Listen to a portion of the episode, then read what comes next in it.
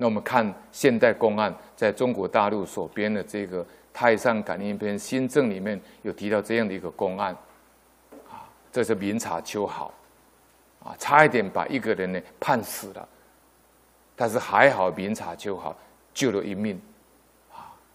人家说呢，啊，这个公文好修行，这就是公文好修行，啊，那么在中国大陆呢，那。有一位叫余伟这位司法人员，他在某个城市的检察院工作，他是担任笔迹鉴定的工作。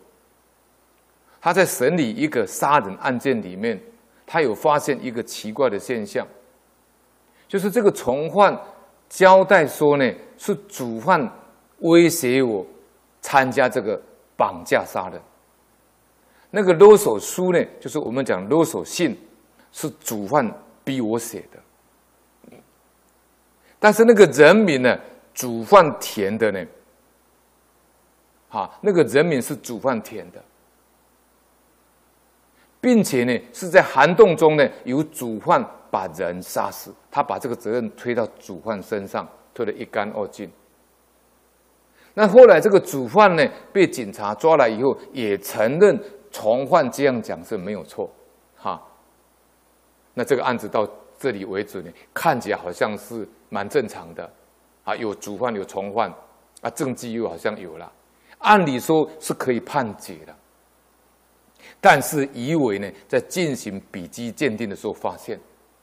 他发现呢，这个人民的写法呢，跟其他的字是看起来是有点不太一样，啊，故意伪装的，但实际上却是同一个人所写的笔迹。而且都是那个从犯的笔迹，他就对他有点怀疑了。这个余伟就对那个从犯有点怀疑。那为了这个事情呢，余伟跟他的同事还特地到那个涵洞去查看，发现那个涵洞根本不适合作案的条件，可能是现场会有很多车子来往，根本不可能在那边杀人了、于是呢，这个余伟他就提出他的观点，他的疑点，给有关部门呢重新侦查这个案子，重新再审理。原来后来查出来了，原来绑架跟杀人都是从犯一个人所干的。这个从犯，这个主嫌被抓了以后，他假装他是从犯，他想找一个替死鬼。他知道他那个村里面有一个人很胆小，而且很怕事，就像刚才这里面讲的做处人一样，他被诬为强盗祖先，赶快花钱去贿赂官员，叫人家说不要给他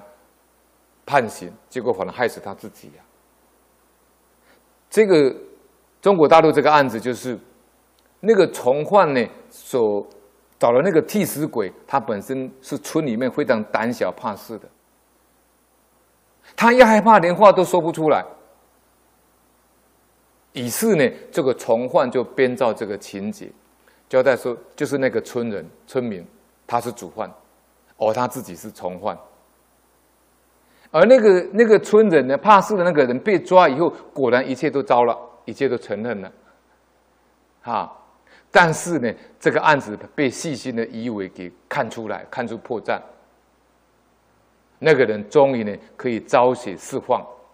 余伟呢因此呢立功受赏受奖。这个你看，从事司法工作，他可以救人的命，但是也可以害一个人的命。